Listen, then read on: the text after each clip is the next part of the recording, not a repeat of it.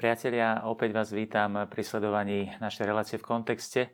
A v dnešnej časti by som chcel nadviazať na tému, o ktorej som hovoril minule, a to je téma smerovania liturgie a výzva kardinála Saraha, prefekta kongregácie pre Boží kult a disciplínu sviatosti, v ktorej vyzval kňazov, aby, slúžili, aby sa nebali slúžiť Svetú Omšu aj k východu ad orientem. Niektorí vnímajú eh, tieto diskusie eh, ohľadom smerovania v liturgii, ako keby to len prehlbovalo určité rozdelenia v cirkvi, ktoré po druhom vatikánskom koncile sú, o ktorých sme už toľkokrát hovorili aj v predchádzajúcich častiach, o dvoch skupinách eh, progresistov a tradicionalistov na druhej strane, ktorí, ako sme videli, sú skôr dôsledkom istého virtuálneho koncilu, teda istého skresleného pohľadu na, na koncil. Niektorí by sa mohli opýtať, že či, je to, či sú to témy, ktorým by sme sa mali venovať aj na Slovensku. Na Slovensku predsa eh, pod vplyvom komunistického útlaku, ktorý, v ktorom sme boli počas druhého Vatikánskeho koncilu a v nasledujúcich rokoch, sa církev predsa len eh, vyvíjala inak ako církev na západe. Kým na západe bol pokoncilový vývoj silne ovplyvnený krízou viery a sekularizmom, eh, v církvi u nás ideologický a politický tlak eh, komunistického režimu eh, a znemožňovanie duchovnej a kultúrnej a intelektuálnej formácie veriacich ich kléru paradoxne vytvorili dve rozličné skutočnosti. Na jednej strane upevnenie viery, teda na Slovensku sa predsa len v porovnaní, eh, môžeme to tak zjednodušene povedať, s Európou, najmä západnou, zachovala, zachoval zmysel pre posvetné v liturgii a mnohé iné veci, ktoré sú prejavom našej ľudovej zbožnosti a zmyslu pre vieru. Predsa samozrejme paradoxne to znamenalo, že sa to podpísalo aj na úrovni našich kňazov a veriacich a teda táto ideológia poznačila církev na Slovensku. A po páde komunizmu eh, sa postupne na Slovensko dostávali a dostávajú aj podnety zo západnej Európy, vrátane tých pozitívnych i tých negatívnych a aj samotných, samotného rozdelenia cirkvi na, na progresívnu alebo na, na tradicionalistickú. Slovensko po páde komunizmu, e, môžeme povedať, že je na také kryžovatke.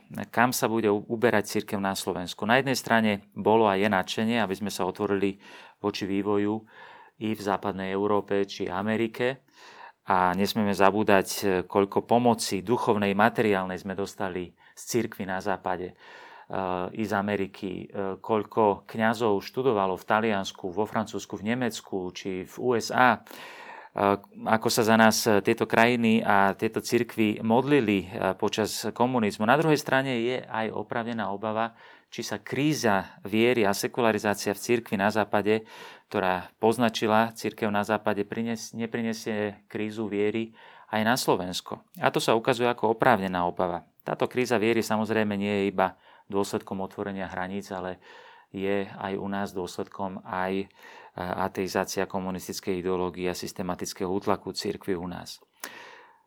V liturgii um, sa tieto otázky a tieto skupiny medzi progresistami a tradicionalistami prehlbujú a zdá sa, mnohí vidia aj túto otázku smerovania liturgie ad orientem, ako keby to bola cesta späť, ako keby to bol krok späť, ako keby to bola e, podržanie stránky tradicionalistov ehm, alebo symbol tradicionalistického tábora. Musím povedať e, všetkým vám, milí diváci, priatelia, že necítim sa byť ani tradicionalistom, ani progresistom hoci mm, myslím, že viem v niečom súhlasiť aj s jedným, aj s druhým táborom. E, diskusiu ohľadom smerovania ad orientem ani kardinál Robert Sarach, ani kardinál Ratzinger, či neskôrší pápež Benedikt v žiadnom prípade nechcú prehlbiť rozbroje medzi týmito tábormi v cirkvi. Nechcel to ani kardinál Ratzinger, ani neskôrší pápež Benedikt XVI Treba povedať, že takéto rozdeľovanie cirkvy je skôr dielom zlého, ktorého tradícia nazýva diabolos, čo v grečtine znamená presne rozdelenie. Rozdeluj a panuj, divide et impera, ako som o tom už hovoril v jednej z predchádzajúcich častí našej relácie. Práve naopak, ide o to, aby sa autenticky uvádzala do praxe reforma liturgie ako ju chcel druhý vatikánsky koncil. V novosti súčasných víziev a v ústavičnej sebaobnove cirkvi, ale v kontinuite s celou tradíciou církvy. Aj v liturgii sa prejavila kríza viery v pokoncilových rokoch a vkradli sa postoje, ktoré nie sú v súlade s jej autentickou povahou. A tak celá táto diskusia ohľadom smerovania a orientácie liturgie môže byť pre nás skutočne príležitosťou, milí priatelia, aby sme sa zamysleli nad pravou povahou kresťanskej katolickej liturgie, nad obnovou pohľadu viery na liturgiu, zamyslením nad jej autentickým zmyslom a duchom. A preto vás v tejto dnešnej časti našej relácie Eh, pozývam eh, k objavovaniu eh, širšieho kontextu týchto diskusí ohľadom starej a novej liturgie a aj smerovania liturgie. Môže nám to aj na Slovensku pomôcť uberať sa správnym smerom a vyhnúť sa rozličným excesom, ktorým sa nevyhla církev na západe.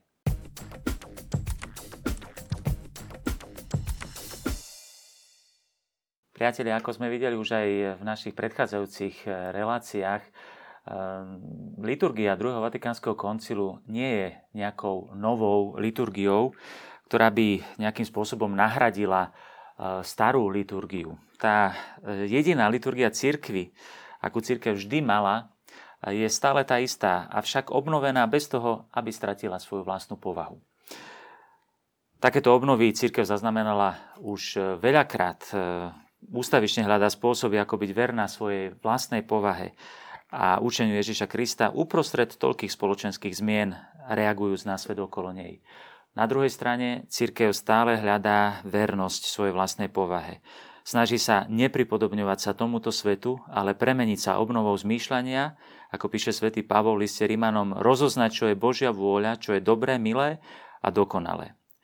Aj určite pred druhým vatikánskym koncilom bolo takýchto liturgických reforiem viac, e, napríklad aj liturgická reforma e, Tridentského koncilu, ale aj potom neskôr v 20. storočí e, to bol napríklad svätý pápež Pius X, ktorý priniesol takú prvú liturgickú obnovu a na to potom následovalo aj liturgické hnutie, ktoré trvalo niekoľko desaťročí. Pápež Pius XII napísal encykliku Mediator Dei, ktorá mm, mala za cieľ nasmerovať aj trošku korigovať možno niektoré zlé tendencie pri, e, v tomto liturgickom hnutí.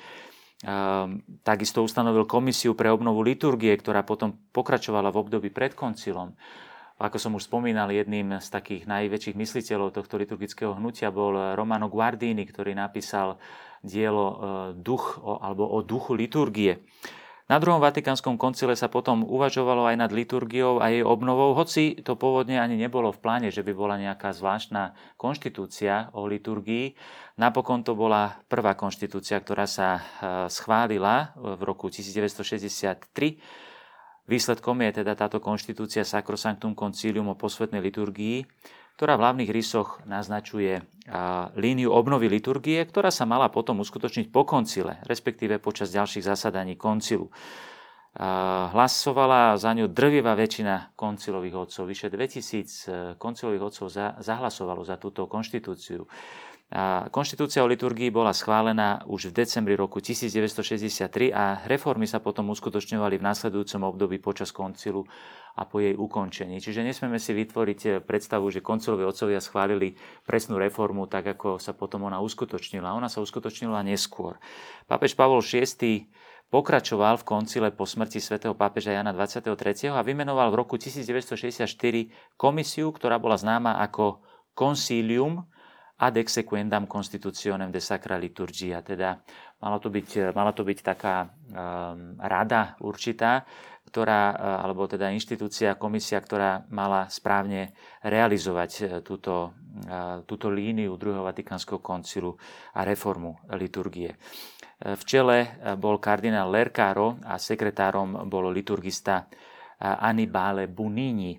Členmi tejto komisie boli viacerí kardináli a toto koncilium malo za úlohu čo najlepšie e, predpisy koncilovej konštitúcie Sacrosanctum Concilium uvádzať do praxe. Neskôr táto komisia a ďalšie organizmy splynuli do dnešnej kongregácie pre Boží kult a disciplínu sviatostí, ktorej e, prefektom v súčasnosti je práve kardinál Robert Sarach. Toto koncílium vydalo prvú inštrukciu o správnej realizácii koncilovej konštitúcie o posvetnej liturgii s názvom Interecumenici a neskôr boli vydané aj nové liturgické knihy, vrátanie Omšovej knihy rímskeho misála schválené pápežom Pavlom VI. A tu treba veľmi zdôrazniť, priatelia, že by bolo veľmi nesprávne spochybňovať túto dnešnú pokoncilovú liturgiu, ktorá je schválená pápežom Pavlom VI a neskôr revidovaná aj pápežom Jánom Pavlom II. Na druhej strane treba povedať, že po koncile sa nanútila predstava reformy, ktorá by znamenala istý zlom vzhľadom na predchádzajúcu liturgiu církvy. A to malo rozličné prejavy. Odpor voči všetkému, čo bolo pred koncilom, ako je latinčina, omšové rúcha, ktoré sa používali pred koncilom, zdôrazňovanie svätej omše ako hostiny a večere a zabúdanie na obetný charakter omše, zdôrazňovanie aktivity a kreativity počas omše a zabúdanie na postoj adorácie, strata zmyslu pre kozmické smerovanie liturgie a vnímanie omše skôr ako posedenia, strata zmyslu e, pre posvetno a podobne. Pápeži Pavol VI a Jan Pavol II korigovali isté nesprávne interpretácie koncilovej liturgickej reformy v rozličných dokumentoch i v revízii smerníc rímskeho misála. Ehm, kardinál Ratzinger ešte ako najbližší spolupracovník Jana Pavla II a potom aj, aj ako jeho nástupca pápež Benedikt XVI povzbudzoval k novému liturgickému hnutiu, ktoré by korigovalo isté nesprávne interpretácie zlomu.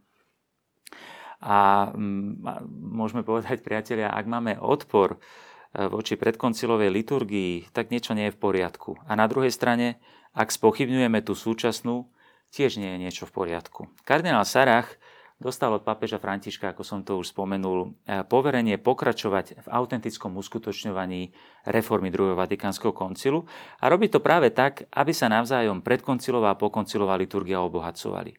Takýmto spôsobom sa majú odstrániť aj isté nesprávne interpretácie liturgie, ktoré sa vzdialili od skutočnej povahy liturgie. A tak si teraz všimneme už spomínané úvahy e, o smerovaní liturgie ad orientem e, k východu, aby sme mohli hĺbšie prehlbiť tento kontext.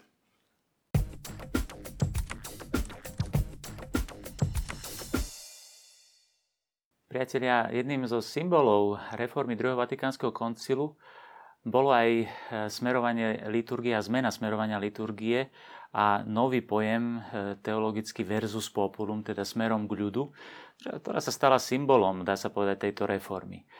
Um, sledujeme teraz uh, vo svetle tejto knihy Duch liturgie kardinála Ratzingera, ktorá chcela podnietiť nové liturgické hnutie pre správnu uh, aplikáciu reformy druhého Vatikánskeho koncilu práve to, ako vznikla táto celá myšlienka a tým, sa, tým pádom sa zmenila, zmenilo smerovanie liturgie. Ehm, samozrejme, Karina Ratzinger spomína, že ehm, dnešný človek už trošku stráca zmysel pre orientáciu, ehm, pre smerovanie v liturgii, Zatiaľ, čo pre židovstvo a islám je samozrejme, že sa modlia k centrálnemu miestu zjavenia, zjavenia k Bohu, tak v cirkvi pod, a v kresťanstve pod vplyvom práve kresťanskej viery e, sa e, prevládlo aj isté abstraktné myslenie, v istom ohľade aj ovocie teda kresťanského vývoja. A hovorí sa teda, že dôležité je e, sa modliť k Bohu, ktorého vnímame ako všade prítomného a teda nejaké smerovanie nie je už dôležité pri pravom kulte v duchu a v pravde. Samozrejme, tu treba zdôrazniť to, čo som už hovoril aj v predchádzajúcej relácii, že naša viera je, má inkarnačný rozmer, teda vtelenie Božieho Syna prinieslo to, že naša viera je vtelená, nie je čisto, čisto duchovná, abstraktná, ale ústavične sa vteluje do, do gest a do postojov aj telesných. Ehm, Kardinál Ratzinger v tejto knihe pripomína, že v Ríme bolo rozmiestnenie trošku iné než inde na svete, kde práve to smerovanie liturgie na východ bolo konštantné ústavične v Ríme pod vplyvom baziliky e, Sv. Petra v Ríme a potom aj v iných bazilika, v Lateránskej bazilike či bazilike Santa Maria Maggiore až do 9. storočia sa stávali oltáre, samozrejme, aj to má hlboký zmysel, stávali sa nad hrobami mučeníkov. A tým pádom sa dostávali e, oltáre do, um, dá sa povedať, priečnej lode baziliky, Eh, tým pádom aj samozrejme bližšie k ľudu, než ako to bolo v iných kostoloch, kde to bolo v apside, teda v tej konečnej vlastne časti kostola. A mm, samozrejme hovorí, že e, kardinál Ratzinger, že z topografických výskumov vyplynulo, že chrám svätého Petra bol umiestnený smerom na západ. Čiže kňaz, keď chcel slúžiť svetu omšu smerom na východ, tak bol otočený smerom k ľudu, ale e, veľmi zdôrazňuje e, kardinál Ratzinger, že toto nikdy e, nebola, nikde v kresťanskom staroveku nemohla vzísť myšlienka, že predsedajúci pri hodovaní má sedieť versus populum. Ale vysvetľuje, že túto domnelú formu prevzalo liturgické hnutie v 20. storočí a na jej základe vybudovalo novú myšlienku bohoslužobnej formy. Eucharistia sa musí sláviť versus populum smerom k ľudu.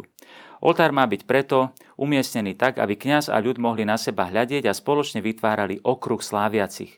Len toto podľa liturgického hnutia zodpoveda zmyslu kresťanskej liturgie a požiadavke aktívnej účasti, len tak možno zadozučiniť pravzoru poslednej večere. Tieto závery presadzovali tak presvedčivo, že po koncile, ktorý sám nehovorí, veľmi dôležité zdôrazniť, že koncilový dokument Sacrosanctum Concilium nehovorí o obrate smerom k ľudu, ale to je až v tej e, neskoršej inštrukcií e, koncília, o ktorom sme hovorili, Interecumenici, sa všade začali stavať nové oltáre. Celebrovanie versus populum sa dnes zdá byť samotným plodom liturgickej obnovy uskutočnenej prostredníctvom druhého Vatikánskeho koncilu.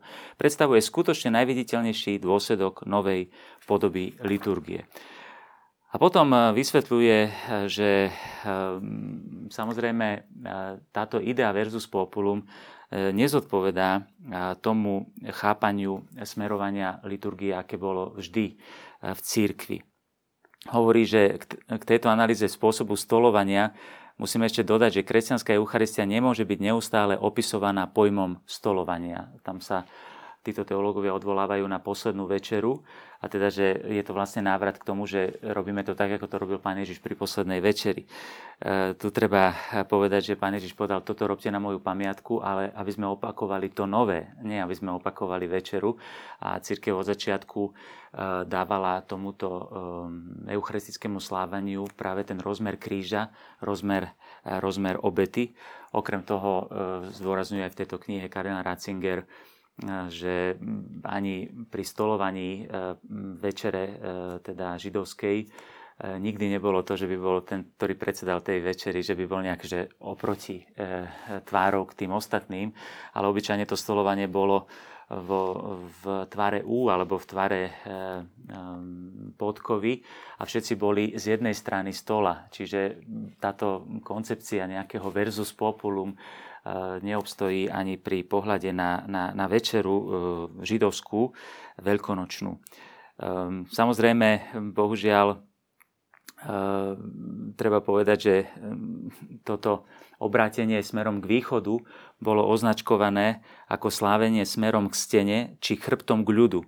Tým sa tento spôsob samozrejme predstavil ako absurdný a úplne nepriateľný. Len tak môžeme vysvetliť skutočnosť, že sa večera stala normatívnou myšlienkou kresťanskej liturgickej slávnosti.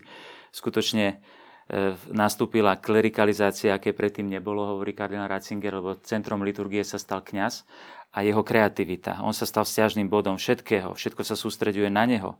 A veľmi sa zdôrazňuje ten, ten e, aspekt kreativity, e, že vložiť do toho samého seba, ako to hovorí papež František často, že to urob si sám, fajda solo, fajda se. Eh, samozrejme, liturgia niečo takéto eh, nepatrí k jej povahe. Spoločný obrad smerom na východ nebol slávením k stene. Neznamenal, že kňaz ukazuje ľudu chrbát. Vôbec sa to nepovažovalo za dôležité, lebo ako sa v synagóge to je zaujímavé, že v synagóge sa e, smerovalo smerom k Jeruzalemskému chrámu, kde sa e, robila obeta, kým v synagóge sa e, bola hlavný dôraz na Tóru, na, na slovo, tak potom kresťanská bohoslužba preniesla, už nebolo dôležité sa obracať ku kamennému chrámu Jeruzalemskému, ale k východu, ktorý začal symbolizovať pána. Ako hovorí veľký teológ druhého Vatikánskeho koncilu Jungmann, išlo o spoločný smer kňaza i ľudu ktorí v spoločnej procesii putujú k pánovi. Tu treba ešte odpovedať na jednu veľmi dôležitú námietku, ktorú aj niektorí z vás e, mi poslali. Teda, že zdôrazňovanie ad orientem, teda toho smerovania na východ, je vlastne e, zavadzanie pohanského kultu. slnka. Čo nie je pravda, píše, vysvetľuje to kardinál Ratzinger v tejto knihe. Kamenný chrám už nevystihuje nádej kresťanov, jeho opona je raz navždy roztrhnutá. Odteraz už hľadíme na východ, k vychádzajúcemu slnku. Nie, nejde o kult slnka, ale o to, že celý vesmír rozpráva o Kristovi. Naň poukazuje teraz piesen slnka zo žalmu 19, kde sa píše Slnko z neho vychádza sťaženík zo svojej komnaty. Na jednom kraji neba sa vynára a uberá sa k druhému. Tento žalm bezprostredne prechádza od oslavy stvorenia k oslave zákona. A teda východ ako symbol nahrádza Jeruzalemský chrám. Modlitba zameraná smerom na východ bola v prvotnej cirkvi považovaná za apoštolskú tradíciu. A v tejto orientácii, zaujímavé slovo orientácia, smerovanie je od slova oriens, čo znamená východ, vychádzajúci, Eh, kresťanskej modlitby sa skrývajú rozličné významy. Orientácia najprv je výpovedou o hľadení na Krista, ktorý predstavuje miesto stretnutia Boha a človeka. A slnko symbolizuje nový návrat pána, definitívny východ slnka celých dejín. Z tohto dôvodu sa v niektorých častiach kresťanského sveta pri pohľade na východ veriaci značili znakom kríža, píše kardinál Ratzinger, a ešte zdôrazňuje aj veľké prepojenie eh, symboliky kríža a východu že pre nás e, hovorí, vtedy na konci dní, e, čítame v Matúšovom evaníliu, sa na nebi zjaví znamenie syna človeka. Všetky kmene zeme budú nariekať a uvidia syna človeka prichádzať na nebeských oblakoch s mocou a veľkou slávou. Teraz znamenie syna človeka, znamenie prebodnutého je kríž, ktorý sa stal znamením víťazstva vzkrieseného. A týmto spôsobom sa symbolizmus kríža a východu e, navzájom prekrýva.